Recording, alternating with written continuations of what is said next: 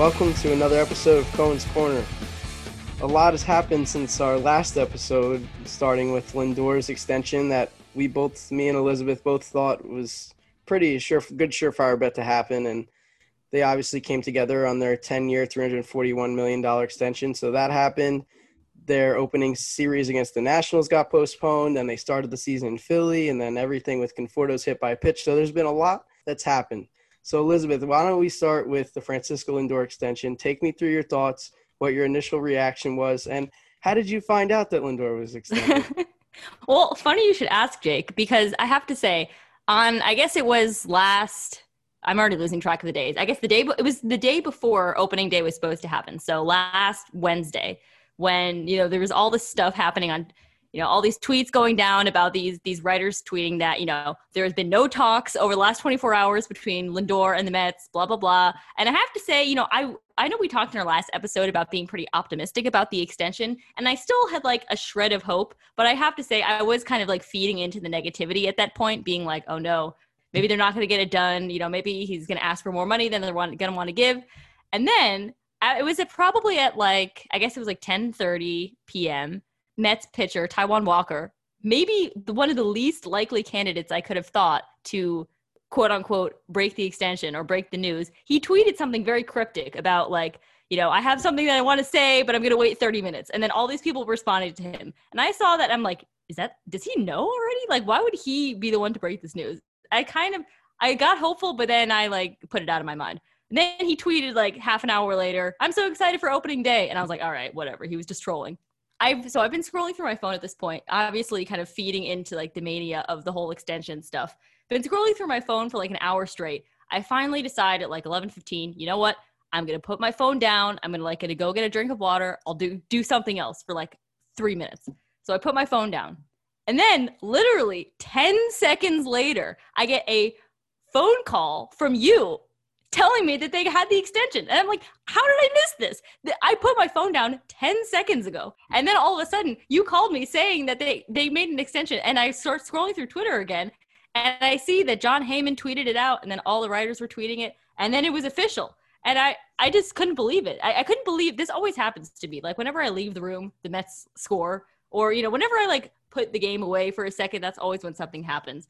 And so I wasn't like surprised by my own history of luck, but I just I was overwhelmed to say the least. I honestly, this is going to sound embarrassing, but I like started to cry. I was like so excited because I couldn't, I just couldn't believe that, you know, there's been so much talk ever since they traded for him. When are they going to extend him? They have to extend him. It'll be a failure if they don't extend him. And then the night before opening day, in classic Mets, like down to the wire, very nervous fashion, they actually got it done. And it's the largest contract in franchise history. And it's, I literally cried. I couldn't believe it. it that I called my parents. My mom was like a little bit worried. She's like, what's going, cause when I, when you call your parents at like 1130 at night, you, they usually assume that you're not calling to like break the news of like great sports things happening. So my mom was a little bit worried when I called, but I quickly told her that it was actually because I was just so excited about the Lindor extension and wanted to talk to her and my dad. And it's funny, my dad had a very similar story because he had been like listening to the fan that evening. They'd been talking about it. I forget who was on at the time, maybe mm-hmm. John Jastremski. And then my dad like turned off the radio to go brush his teeth. And then in that time was when the extension happened. So he and I both clear like checked out of the Mets for like two seconds. And of course that's when they announced the extension. So all in all, you know, I was thrilled, honestly, completely thrilled, overwhelmed. I laughed, I cried. It, it, was it was fantastic. Definitely a huge roller coaster of emotions between oh, that and then opening the day being canceled. Oh, the big. But I mean, oh. it was just the trade itself was really exciting. But I have to say, this like almost this like almost topped it in excitement for me, just because now we know that Lindor is locked in, and I was just thrilled. Well, that's the that. thing. Like that's why I couldn't get attached to him because it's a it, really. I feel like you're pretty attached. No, like, I not was, to, lie. but not to the point like even though this is a small thing, but I always said I wasn't going to buy his jersey, like wasn't really going to mm-hmm. buy into the whole hype until he signed long term, which I said in the last episode that I was fairly optimistic on him. I wasn't so optimistic on Conforto, and both I've seemed to be pretty right about so far. I mean, it's not a surprise that Lindor signed. It's just at the time it became surprising because of how down to the wire it got. And you're right, it was a late late the night before the opening day was supposed to be that got canceled and it was kind of out of the blue because like you said they were everyone was saying that they're not talking and it didn't look like a deal was going to get done. So, but yeah, you, I didn't personally. Steve I Cohen's tweeting things. People Yeah, are getting exactly. confused. and I didn't want to get too attached to him because who knows if he's gone in one year and he bolts, like that's going to suck. But the fact now that he's here with this year, he's playing out, and then the ten year extension, eleven years, he's going to be with the Mets, and it was great the answer he had in his press conference when Anthony DiComo asked him what he thinks, what kind of player he thinks he'll be at the end of his contract when he's 38, and he said, "I'll be a bad mf'er." I mean, that's kind of the best response that you could hope for out of him, and so far it's just been a joy to watch. I mean, I mean, obviously a very small sample size, but you can see on the field, it's like he's another coach out on the field. He's telling guys that they've got to knock the ball down when they've got a runner at second. They can't let the ball get to the outfield. He's hyping up Conforto today when they intentionally walked Lindor and to get to Conforto, and that controversial hit by pitch happened. But it's just great to have Lindor here and know that he's here for the long haul, and that wasn't something that was a foregone conclusion until a couple weeks ago. Right, exactly. You know, I feel like there's a huge collective weight lift off of Mets fans' shoulders just because again, we're kind of we're just used to expecting things like who knows how the contract will play out. We don't know. But this was objectively great news in the short term. And I Oh, think great. everyone- Couldn't have hoped for anything better as a Mets fan. exactly. And I mean, you know, he hasn't like fully gotten going with the bat yet, but his defense so far has has been fantastic. Yeah. He had a great leaping catch during the game today that like I like my jaw dropped. It was it was For the spinorama right. throw that he had yesterday against the Phillies, Exactly. amazing. That was great. Or And- even on, on opening night, the double play he turned. In the past, Mm-hmm. you don't see Met shortstops bolting up the middle, coming at into your team. That range up the middle, I know, big 'cause hit. like with Rosario, so that's a base seeing- hit. Jimenez great, but I think that would have been a hit too.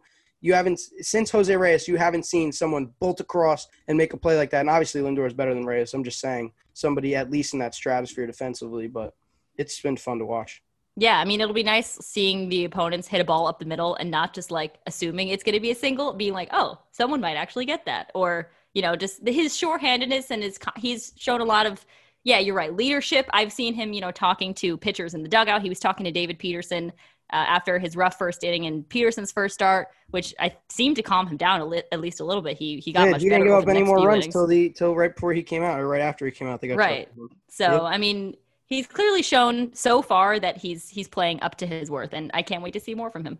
So obviously, we're very excited about Lindor, but something we're not as excited about is the lack of run support the Mets continue to give Jacob Degrom, and along with the lack of run support that they gave him on open, I guess their technical opening day against the Phillies, there were obviously also some very questionable decisions, in my opinion, by manager Luis Rojas. One to start Kevin Pillar and not play Dominic Smith. What do you think about that? Because me personally, I don't see how you can't play Dom Smith. He's one of the most elite hitters in the National League, and you know he's not going to give you the best defense in left field. Everyone knows that. He's never going to be a Gold Glove left fielder. He's never going to be Barry Bonds in left field.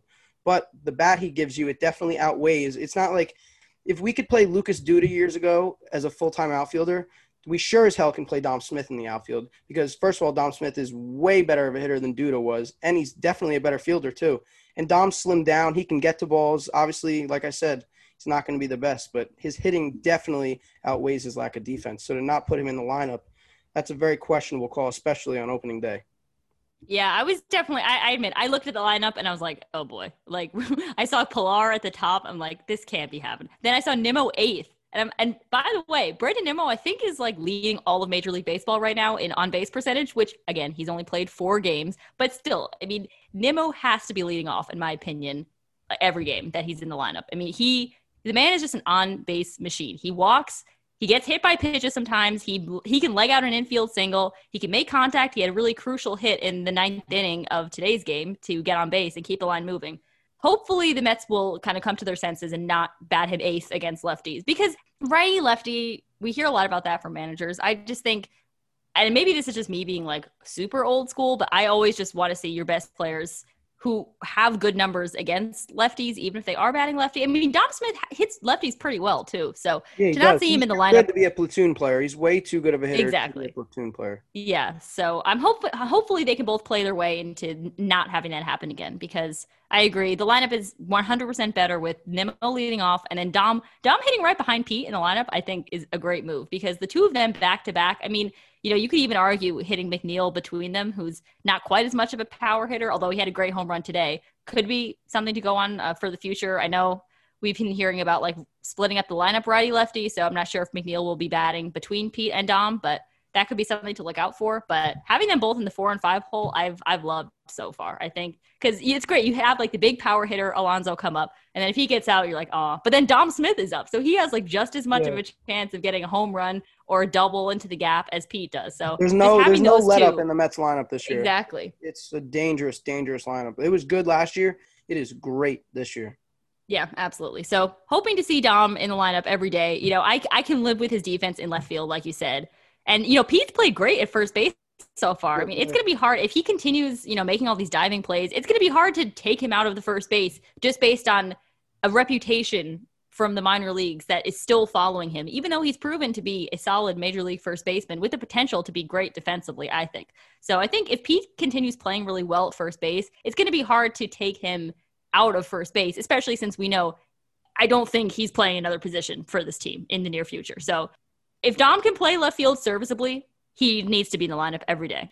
Yeah, I agree with you. Dom Smith needs to play every day. And to stick with the opening day, another questionable decision that Rojas definitely made was pulling Jacob DeGrom after 77 pitches after he'd retired nine in a row through six innings. I think he called it six ups or something, whatever terminology Rojas used after the game. But there is no way. I, I understand even with the longer layoff, DeGrom was cruising. And it's not like we have this shut down bullpen. If we had maybe the Yankees bullpen or one of these dominant bullpens, I could say think, okay, maybe I could see where you're coming from pulling DeGrom. But when you know we don't have an amazing bullpen, especially with Lugo gone right now, why on earth would you pull the best pitcher in baseball after he's cruising? And yes, Degrom said after the game he understood whatever. What's what else is he? He took say? ownership for it. Yeah, in fact, he not, basically he's not going to throw his manager under the bus, but he knows it too. He shouldn't be coming out of that game. And before the game, Rojas had even said that he was good to go from 90 to 100 pitches. So why are you even going to say that? And then when it's not like he had stressful innings. Like I said, he had retired nine in a row. The only somewhat stressful inning he had that first inning after well, not even Hoskins hit that triple, and that was the really the only hard ball hit off of him. So I don't understand. I don't get it. And the bullpen ended up obviously, as we all know, the bullpen blew it. Castro got through the sixth inning fine, but May did not look good at all. And Loup, the first batter he comes in, he's in to get Bryce Harper. He drills him. And then after the game, he says something along the lines of, "Oh yeah, well it's tough to come in and face a guy like Bryce Harper." Well, sorry, buddy. That's why we signed you. You're a lefty. Harper's Harper and Freeman are the two guys we signed, and Soto. Those mm. three guys. Oh That's who we signed you to get out. Soto, Freeman, and Harper. So don't don't complain. That's your job.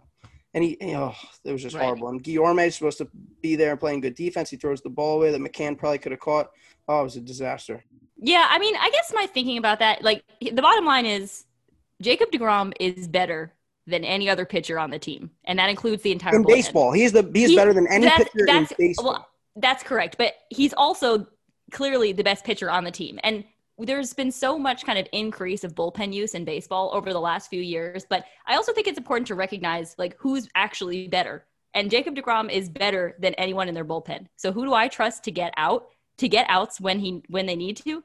I trust Jacob DeGrom over anyone else on the entire team. And so I think in those situations, it's easy I feel like we always see these managers, you know, going to their bullpens, trusting all their guys. We know that the Mets don't have eight elite arms in their bullpen that they can turn to. And so I just think in the future, I want to see them trust that Jacob DeGrom is the best pitcher in baseball and leave him in the game to get key outs unless he's clearly out of gas. Because that's the thing. The bottom line is yes, the guy's coming in the bullpen.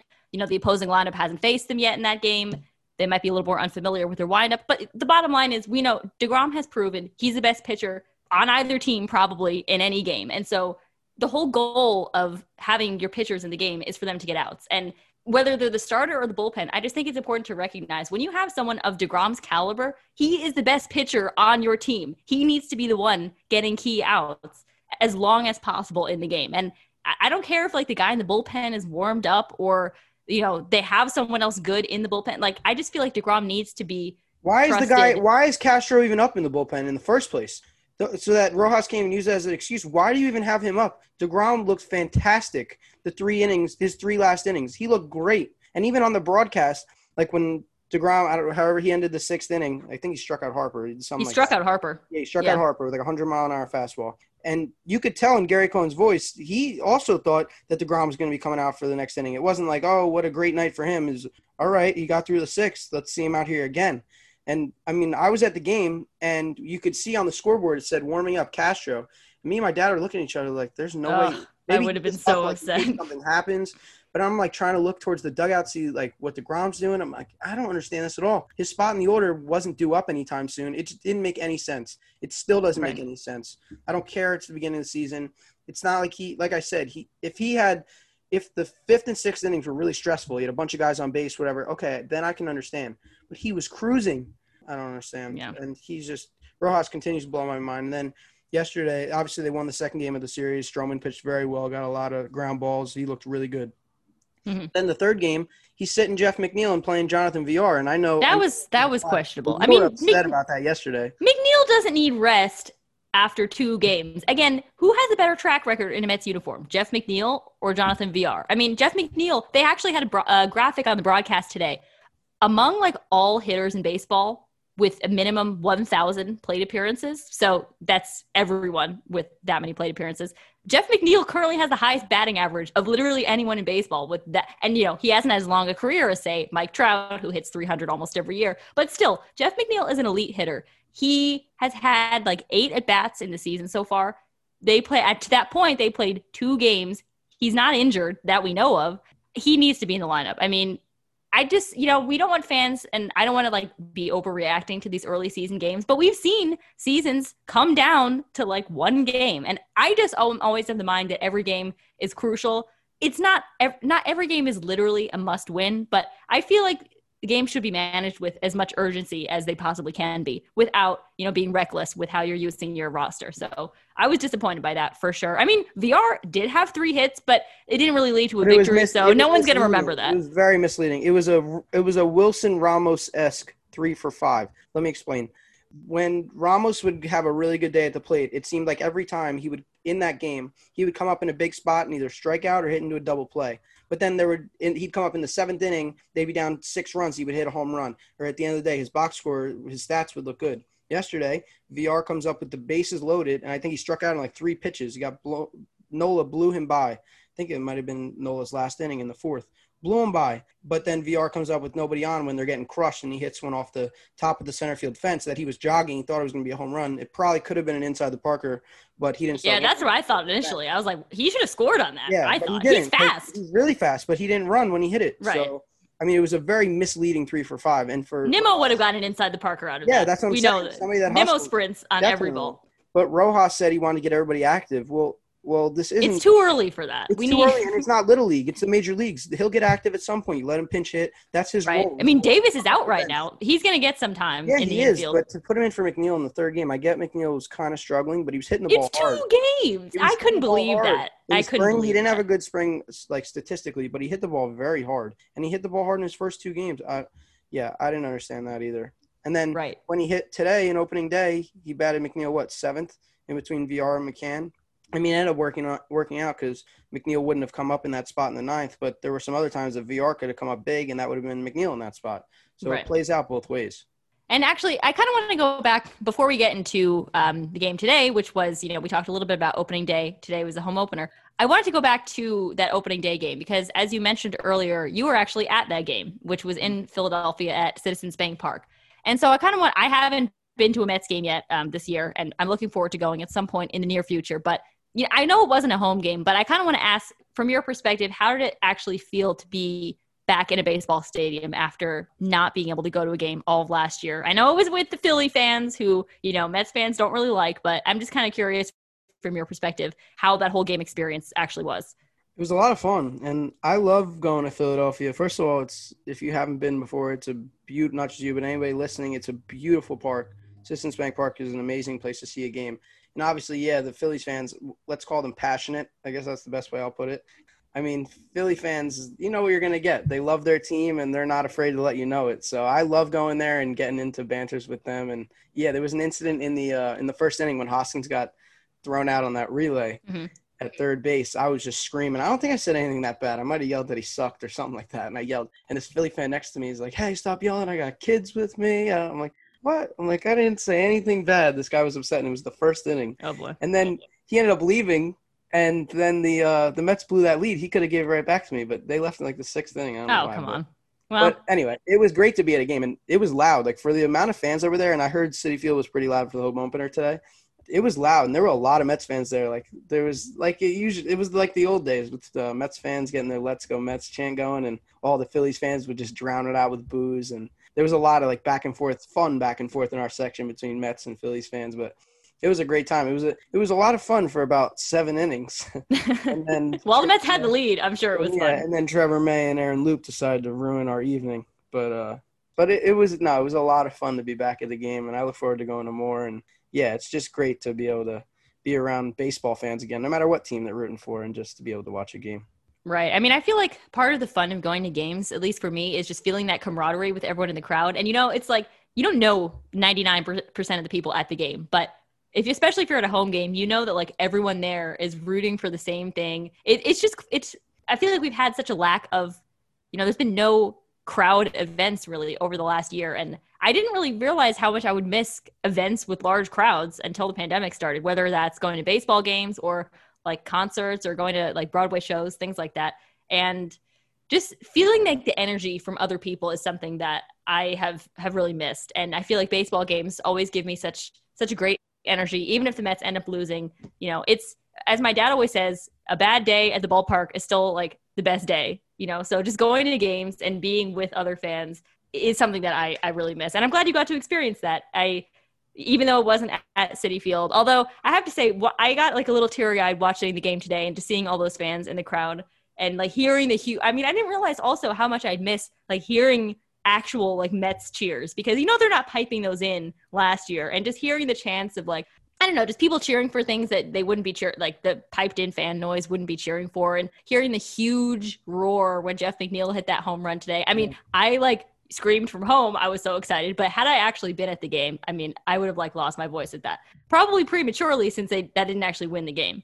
But but yeah, I, like I said, so glad you got to go. I I cannot wait to go to my first Mets game this year and recount it with all of you. So I guess with that, why don't we move on to talking about the Mets home opener on Thursday? I guess one thing that stuck out to me before we get to the ninth inning is I was so impressed with Taijuan Walker in his first start as a Met. He was extremely sharp, especially for the first few innings. I was so impressed with his pinpoint control. I mean, he held the Marlins without a hit for four and a third innings. He had he faced the minimum through that time because he I think I forget who he walked. He walked someone and then picked him off. I think Marte. it was Mar- Marte. Yeah. Yeah. So I mean I was extremely impressed with him. And that's, you know, three out of four of the Mets starters so far have been excellent. And David Peterson, he didn't have a great start against the Phillies. I still believe in him. And so so far showed a, Peterson showed a lot after giving up four runs in that first inning and having a lot thrown over 35 pitches. He showed a lot being able to come back and throw what yeah three, four scores. And I'm glad they met, I'm glad they left him in to do that because yeah, I was worried they were just going to take it out after one. Moment. Big moment. Yeah, that's going to be big for him down the road.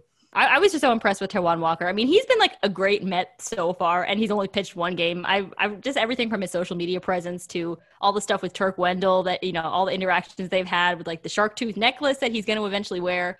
His first start was great, and I he was throwing again, hard. He threw yeah, it. yeah. His velocity was up like three miles per hour. It, even in the last inning, he was pumping a little 95, 96 in there. And mm-hmm. yeah, he had a lot of cut. I guess it's a slider that he throws. He had a lot of cut on that. He threw his changeup a couple times. He looked really, really good. And I, I was impressed too, his fielding. He had a nice play on that little check mm-hmm. swing that went down yeah. third base line. And I think Wallach, the catcher, hit it and he made a nice play. And Pete was pumped up after the play for Walker too. That was that really impressed me too. Absolutely. You know, we've seen some good plays from, you know, him and Stroman. I think uh, in the game that Stroman pitched, Pete had a, that really great diving play behind the first base bag that his throw to Stroman was like a little bit high, but Stroman got it. Stroman also, I think, made another good play off the mound in his start, too. So, I mean, it just goes to show, you know, it's great to have good infield defense and outfield defense, but pitching defense can be really important to just those those little infield squibblers that just or squigglers that just like kind of snake up the line or go right to the mound. You never know how that could end up affecting an inning. So just knowing that, you know, we've seen some, of and we also know DeGrom is himself a really good fielder. I don't think he made any particularly notable plays in his opening day start, but we've seen him kind of get off the mound, get to the get to the first base bag quickly for plays in the past. So I, I have no uh, reason to be worried about his fielding. So yeah, impressed with Walker. And yeah, I guess do you want to kind of take take me through how what you thought about that ninth inning because for anyone listening who like wasn't aware there was a really crazy play to end the Mets game today. And I always think like when I'm watching the Mets that something absurd is going to happen. And I have to say I've I've never seen anything like this. So why don't you take us through kind of what your perspective was of that ninth inning and like what you thought about it afterwards? Well, first in the top of the inning, I thought Edwin Diaz looked pretty good. He gave up Yeah. a walk, but he looked pretty sharp. I liked what I saw out of him, and that was really encouraging to see because he's going to be a big X factor for them this year. Yeah, so going into the bottom of the ninth, when McNeil hit that home run, and you mentioned it earlier, the crowd, you could just hear how loud the crowd was. It, It drowned out the call. Uh, you, couldn't yeah. hear Gary Cohen, so that was amazing. And yeah, McNeil needed that. That was a bomb. Like I said, he's been hitting the ball hard. So Oh man, and that bat flip he Oh, did. was I mean, amazing. come on, that was excellent. that's I'm I all, I'm just all for it, bat yeah. flips at this point. I Oh, really don't care. They should bat bat flip flip every home run. But yeah, when when he hit it and then he threw that bat, it, it reminded me a little bit of the Asdrubal Cabrera. I thought the thing. I thought the same thing. So it reminded me of that, and I was like, wow, like that's really cool. Yeah, that happened, and then I don't know when Guillorme got on on that infield single, and then Nimmo, Nimmo doubled. That. Yeah, I don't understand why they keep shifting on Nimmo because Nimmo shows that he can hit that ball to the left side of the infield or whatever you want to call it. So, I when he hit that double, I, I really had a feeling that they were going to do something there, and then it made all- the sense in the world to walk Lindor. So I don't. I completely. If I, I would have done the same thing. Yeah. I mean, it didn't end up working out for the Marlins. I No, but it made sense because Conforto's just been he's not been hitting the ball well. He's been coming up in so many key situations and he just hasn't had any luck. So obviously for those that saw it, for those that didn't, but Conforto obviously leaned into the pitch and it should have been strike three. I think it's pretty fair to say. And but it definitely was strike three. the. Mets have been on the other end of the stick so many times where we've ended up in a crap situation. So I don't feel bad. It sucks for the Marlins. I don't feel bad. But yes, I'll admit that it was a horrible call. And Conforto clearly leaned into it and definitely. Where he definitely didn't make an attempt to get out of the way. No, but he leaned into it, and you could see he put he stuck it. No matter what the reasoning he did it was, it was instinct, whatever he wants to call it. He clearly leaned into it, but I don't. I think it's kind of being lost in this that that would have just been two outs, and P. Alonso, who's been on fire, was coming up with the bases loaded, following him. So I still would have had a good feeling about it, but obviously, as Conforto said in his post game press conference, a win's a win. So I'm not complaining, but yes, I definitely think the umpires got the call on the field wrong. And I did appreciate how Gary, Keith, and Ron really kind of laid into laid into the umpires afterwards. You know, they they're the Mets announcers, so they should be happy when the Mets win. But they were not. They were fairly critical of how the whole situation was handled, which I appreciated because they're clearly, and we we know this from listening to them for years. They're not like Homer announcers. When something on the field is done wrong or incorrectly, even if it benefits the Mets, they're going to call it out. And so I appreciated how they kind of brought that to everyone's attention when you know other announcers might have just celebrated and be like oh they got lucky yay but i uh, they really broke it down well while they were reviewing the call and i appreciated that because you know obviously they want the mets to win but they're all also they want the integrity of the game to be intact and i appreciated how they even though it ended up benefiting the mets i think they were a little bit incredulous that you know it even happened the way it did with the umps reviewing it even though i don't think it was really like a reviewable a fully reviewable play But that's the But they can't review that he Why tried- can't you? Why can't you review somebody purposely leaning into or something? Like I don't. i guess they can't prove that he did it on purpose Okay, but you saw the video. It's so obvious. he didn't not that- he didn't try to get out of the way That's the thing, and that's the rule. Yeah, he didn't try to get out of the way, but I he guess so. also stuck that arm in there. He knew what he was doing. He could say anything he wants, and I'm happy. I'm happy we won, but yeah and we can say it now. It's not nothing's going to change, but right he leaned into it. But yeah, I don't. If I was Marlins fan, I'd be so heated. Dude, yeah, that wa- understand. If you have Right. replay, why can't you review something like that? I, clearly, Dump got it wrong. and, Like it's clear as day. that well they can review like catcher's interference i mean there should be something like batter's interference i maybe there is like i don't know that but has, especially at the end of the game, like how in certain sports, like in basketball, at the end of the In the final two minutes, whatever, yeah. everything's reviewable. Anything that can have an impact on the game, isn't that why you want review to make sure that something like this doesn't happen? Like, isn't that the point? can you imagine if this was like the end of the world Save series or the outcome of oh the my game. god Like, why? Then why can't you review that in the ninth inning? Sure, earlier in the game, it's not a reviewable thing, whatever. But from like the seventh inning or eighth inning on, anything that happens like that, that's that controversial.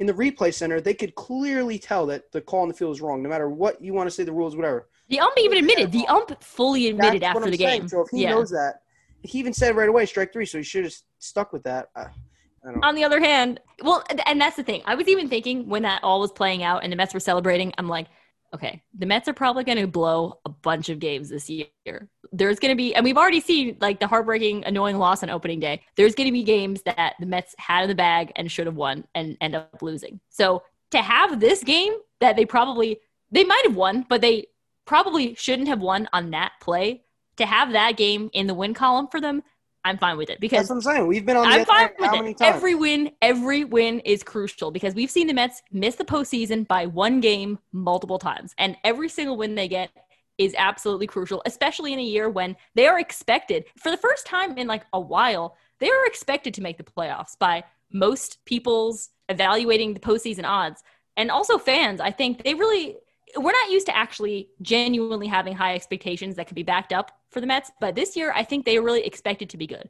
And so they didn't really show it in how they hit with runners on scoring position throughout the, these first four games, but every win is crucial. And I am thrilled that they're two and two and not one and three because who knows if they end up making the postseason by one game, we might look back on this. They'll, again, there'll be other games that just go their way or just don't go their way. And so you know, I don't want to be kind of getting ahead of myself, but I'm I'm thrilled that this went their way because there have been so many times when calls did not go their way or they just got, got screwed out of a win because of their own ineptitude.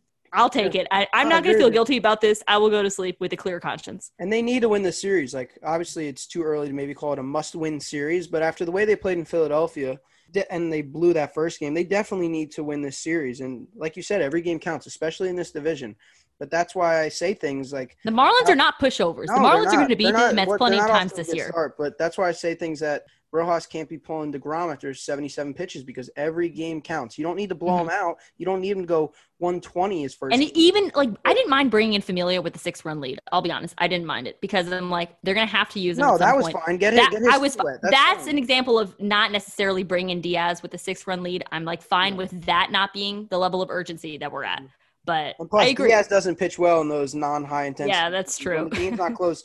Diaz pitches at his worst. It seems like he needs it to be that high intensity moment. Yeah, I don't. I don't. I'm not upset with him trying to get Familia in. And I mean, Betances looked horrible, and thank God. I mean, feel bad for him. He's hurt, but thank God he's not going to be pitching for a while because he just didn't look ready to compete at this level. And I don't know if he ever will be again. But they needed to do something about that. Right, exactly. And you know, interesting, Trevor Hildenberger, he's kind of one of those like under the radar signings that slash acquisitions that the Mets made in the offseason. I don't know like a ton about him, but I know he pitched well in spring. And you know, honestly, at, at this point, I'm like any arm they bring in, they, he probably can't be like much worse than what Betances would be. So I'm fine with it. Like, let's see what they have. If he stinks, they'll probably bring up someone else instead. If Betances is still injured, at this point, they have like a good. I mean, they still have Yamamoto at the alternate site right now. I think so. They they could bring him up and. They have a lot of You know- depth. They have a lot. Yeah, of depth. exactly. Joey Lucchesi pitched out of the bullpen, and looked he pitched really well in those He two scoreless really innings. He's going to be the fifth starter to start the year, but I mean, I if they just like left Lucchesi in the bullpen, especially since he's a lefty, and they only have Aaron Loup as the lefty in the bullpen. I mean, Well, when Lucchesi's Carrasco arm can back, play. Peterson looks good. That Lucchesi's going to end up in the bullpen. We'll and, I, and I'm fine with that. Again, they just need quality arms who you who can just pitch clean innings most of the time. You know, they're gonna pe- relievers are gonna give up runs, but we can't have like every single reliever always giving up a run in their outings. It's just not sustainable. They're gonna They- they're gonna have to go out and trade. Even when Lugo comes back, they're if this team is in it in the middle of the summer, which they better be in it, they're gonna definitely have to trade for at least one or two high end arms because this is definitely the weakness of this team, the bullpen. yeah, and we knew I knew it in the offseason too, and Yeah. I even said it. I think Well, yeah, on we the knew podcast. it. So why couldn't we they, knew it? Yeah, Why couldn't they do something? Shane Greene is No. still out there. FYI. And they signed Trevor May, which is great. I'm happy about that, although he hasn't looked that good. But Aaron Loup should not be your second best addition to your bullpen. They needed to go out and get better arms or higher quality arms, more arms, whatever they need to do. Get this isn't it. This isn't it. Right. We could all tell, and I know Alderson could tell, and they have money to spend, so it'll be intriguing to see what they trade for because they do have room until the luxury tax threshold. So they Right. definitely have some flexibility to make some moves.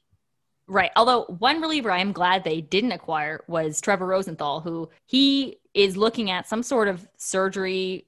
I think he's had like shoulder issues so far with the He's A's. getting a so, thoracic outlet syndrome surgery. oh my gosh. what Matt Harvey Oh, had and threw him off the wagon. That's so rough.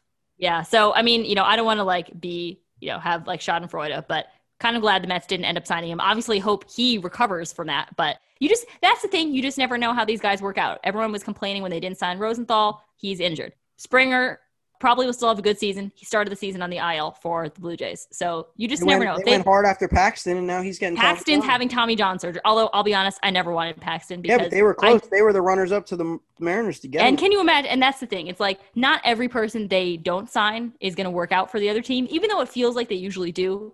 They've dodged a few bullets so far this year. And so, but yeah, no, hopefully they and, and you know, Justin Wilson started. People were complaining that they didn't re-sign him. He started the season injured for the Yankees. I I think he's coming back soon, so he may end up having a really good year for, them. But you never know. So I think they, if the bullpen doesn't do well, I think they will address it. I just think we can't wait months No, to make that need, decision. They need to figure this out now because you saw in 2019, obviously mostly, or yeah, it was 2019. It was mostly Edwin Diaz, but he pretty much cost us the season because of eh, how familiar too, to be Yeah, fair. but, but think of all the Diaz blew so many saves, and we would have easily been in the playoffs if he hadn't even blown half the game. You see, it happens, and it, it can get you in April, May, the early months. I mean, like we keep saying, each game matters, so you can't wait. You got to figure it out now. And you know, not every it's going to be very very rare for a team like the 2019 Nationals who won the World Series with literally the worst bullpen in all of baseball. It, that's probably more the exception rather than the rule. I don't think anyone can look at that as an example of how to build a postseason ready team. I think they had a good team and they ended up they ended up winning it all with this on the strength of their starters. So the Mets definitely, if they want to actually make a run in the postseason, like we've said, are going to need to get some more relievers. Um, I do kind of want to touch on one non-Mets, half Mets related thing, and that is that I have to say I I have been paying attention to Matt Harvey starts with the Orioles. I will admit I I did kind of half watch part of his game while I was watching the Mets game earlier today, and I and I've been impressed because he's slotted in as their number two starter. And you know, obviously, we know the Matt Harvey and Mets relationship is over. He's not coming back to the Mets. But I really, really just want the best for him with the Orioles. And just to see him be decent in his first two starts has like made me so happy. Especially, I can't wait for him to like start against the Yankees. I'll be like locked in whenever that game happens. But I don't know if you had any thoughts about that, but I definitely have been like keeping tabs on Matt Harvey and Steven Matz too. Had a great start with the Blue Jays all these former and Zack Wheeler we know was already good. He's pitching well for the Phillies so far. So, but yeah, Matt Harvey especially since he's had such a rough go of it over the last few years. I I really, especially in the Orioles rotation, which is fairly thin after John Means, who's their first starter. That's the problem. That's why Harvey's the number two. And That's why that's the thing. He wouldn't even be starting on most No, teams with his teams recent track record. But yeah, it's it's nice to see him throwing the ball. I think he had four runs today in Boston. He looked good for most of the game. He gave up a two run home run in the first to Rafael Devers. Yeah, he had a couple of runners. He he left after five plus innings with a couple of guys on, and they both scored. So not 100% his fault, even though they were charged to him. I think. Yeah, but he, he's looked okay. But yeah, I keep tabs on him. But all right, but let's. I I don't understand. I get I get that he was good with us and he got hurt and it was sad that he kind of fell off the mountain. But he was a tool at the end of his tenure with the Mets. He was a jerk. No one liked him. He wasn't showing up. He was rude to fans. He pitched horribly, and he was still acting like he was the Dark Knight, which he wasn't. So yes, I, I want him to do well, but I'm not. You know, I'm not losing sleep over it if he's not that good. No, I'm not. Yeah, It's not Steven Matz. Yeah, I want him to do great. He was a great guy. All the charity charity work he did when he was with the Mets, and he showed flashes. And yeah, I'm completely pulling for him. And I'm not saying I want Harvey to do bad, but the guy was a total ass when he was with us, and that really rubbed me the wrong way. That now then he wasn't good, and he was kind of in a way taking his anger out on the fans and the media, and he just wasn't a great guy to have around, and that's why they got rid of him and shipped him to Cincinnati. So. I, I am I am keeping tabs on him and hoping he does well, but I don't know. I'm not rooting for him as hard as I am some other people. Well, I think one of the reasons why Mets fans might be like so see the Harvey era through such rose colored glasses is that, you know, when Harvey came up in 2012, he was like the most, I think, hyped draft pick de- that had debuted in quite some time. He was the most exciting pitcher they'd had in their system in literally years. And especially in 2012, I mean, you think about the previous few years. We had t- 2009, terrible season. 2010 and 11 were also bad.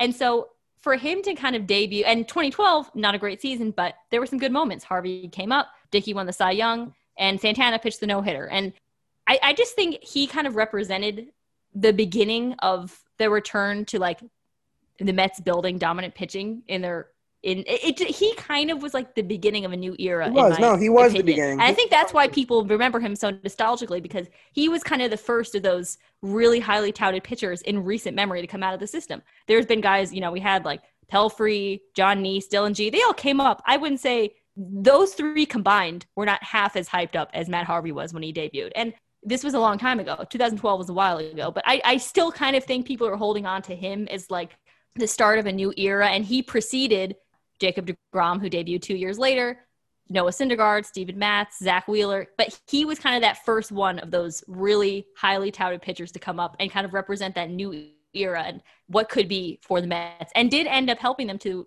get to the World Series. And so, yes, the end of his Mets tenure wasn't great, but I, at least for me, I think how it started was just so powerful in that way. Just because, again, before him, you know, we had like Jon Niese, or he started opening day in 2013. We like Matt Harvey was just so much more exciting than like any pitcher they'd had in so long. And I think people still remember that. And that's still kind of an overriding factor in how people view him, even if, again, he left them on not great terms. And, yeah. you know, he's come, kind of helped usher in this recent era of the Mets as we know them, with, again, a lot of those pitchers have now left. Except for DeGrom and Syndergaard, yeah, he, but he came up. That's kind of what I, that's how that's why I think people are so attached to him. Yeah, he came up guns a blazing, and he was great in his debut in Arizona. He struck out what 10, 11, 12 batters, something like that. I think he hit an RBI double. He played great. He had a great 2012 rookie season. And then in 2013, he started the All Star game at Citi Field, and he was great. And then he had to get Tommy John, missed all mm-hmm. 2014, and then pitched awesome in 2015. There was that whole controversy over the innings limit, and was he going to stop pitching? And we all know what happened in the World Series and how that ended. And ever since then, he pretty much went downhill. But yes, you're right. He did have a great start, and that's definitely what Mets fans are holding on to. But I know I'm not alone in it, but he definitely left a really bad taste in my mouth the way his Mets tenure did end. And and you know that's fair. That's fair. I, I wouldn't say I. I think whenever he, I guess it was like twenty. What was his last year with the Mets? Was it twenty eighteen? I, no, it was 2018 because it was Mickey okay. Callaway's first year as manager. Oh yeah, yeah, mm-hmm. that's right. I think maybe just for whatever reason, I don't know. Maybe I just wasn't following the Mets as closely at the time. I guess he he just never rubbed me as wrong of a way as he did some people. I think I just like wasn't following them quite as closely as I have in like the last couple of years at that time. So it never like bothered me as much because also I was at school, so I wasn't kind of in the tri-state area seeing it in like all newspapers or hearing it on the radio as much. So anyway, we can stop talking about Matt Harvey, but I just wanted to say he started off really well. I'm rooting for him. I'm still holding on to that hope that he gave us literally nine years ago as like a beacon of hope of what he maybe could return to. Is that irrational? Probably, but good for him. I hope he has a great year. Yeah, we'll have to start a uh, former Met Watch segment. we'll talk about it. Actually, that would be a lot of fun. Well, yeah, I mean, there's a lot of former like Mets. We'll there's, dude, there's a lot of former Mets floating around there. Jay Bruce is the starting first baseman for the Yankees right now. Even I mean, former Mets are everywhere you turn. Yeah, Rafael exactly. Montero Cabrera, closer for Seattle. So the, yeah, right. Chris Flexen has pitched really well for oh, Seattle. he's looked good. he's looked really good. Oh man. Oh man. Can you? I was making fun of him on the last episode. Maybe I should eat my words a little bit. He's been looking pretty good. Yeah, I don't want to use him as a meme anymore if he start pitch, no. starts pitching really well this year. You never know. That would be fun. Yeah, we could do every episode. We like check in on a former Met, see how they're doing, or several former Mets. Yeah. Because there's that hashtag that always goes around Twitter, which I also use when I like tweet about a former. Billy Hamilton is like starting every game for the White Sox. He's like their starting left fielder right now because Eloy Jimenez is out. Former Met. I, I, still haven't seen him get a hit though. I've watched like some of his bats. I don't think I've ever watched him. And I watched you know him play for the Mets. I just maybe I missed it. I think he got one hit for the Mets like all of year last year. And so I'm still waiting for like that first whenever he eventually gets a hit, I probably won't be watching.